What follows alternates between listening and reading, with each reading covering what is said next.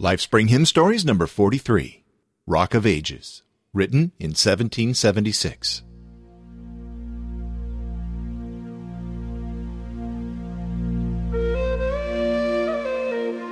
Welcome to Lifespring Hymn Stories.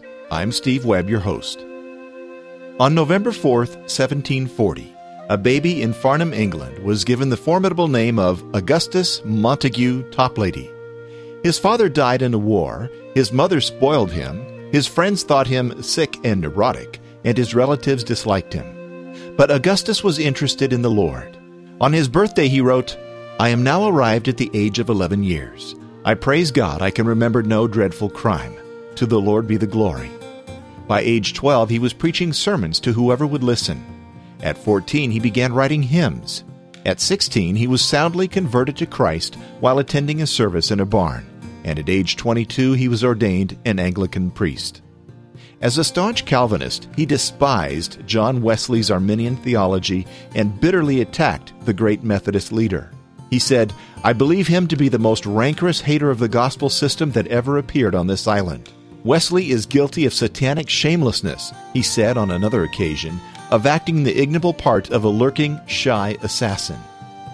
In 1776, Augustus wrote an article about God's forgiveness, intending it as a slap at Wesley. He ended his article with an original poem Rock of Ages cleft for me, let me hide myself in thee.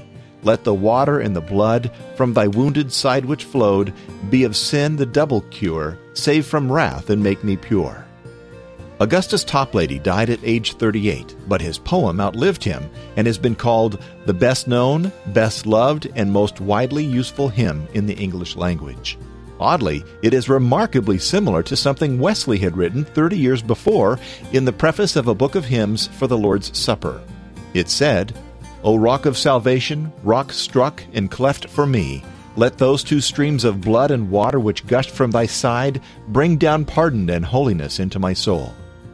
Perhaps these two men were not as incompatible as they thought.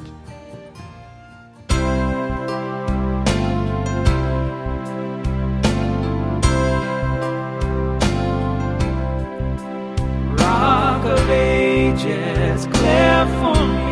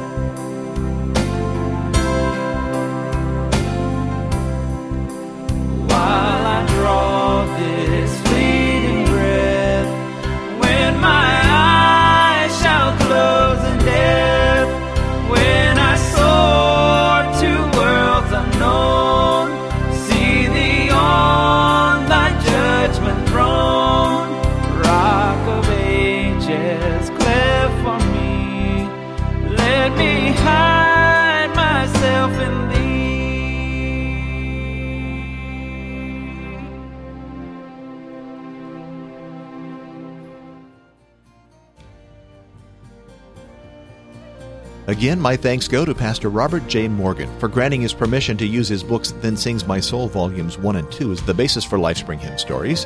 And the musicians on today's show were Jim Fiddler and the London Fox Singers. Links to their music can be found on the show notes page at lifespringmedia.com. And I want to thank you for joining me today. May God bless you richly. Until next time, I'm Steve Webb. Lifespring Media, bringing you quality Christian and family entertainment since 2004. Brought to you in part by InTouchProductions.com.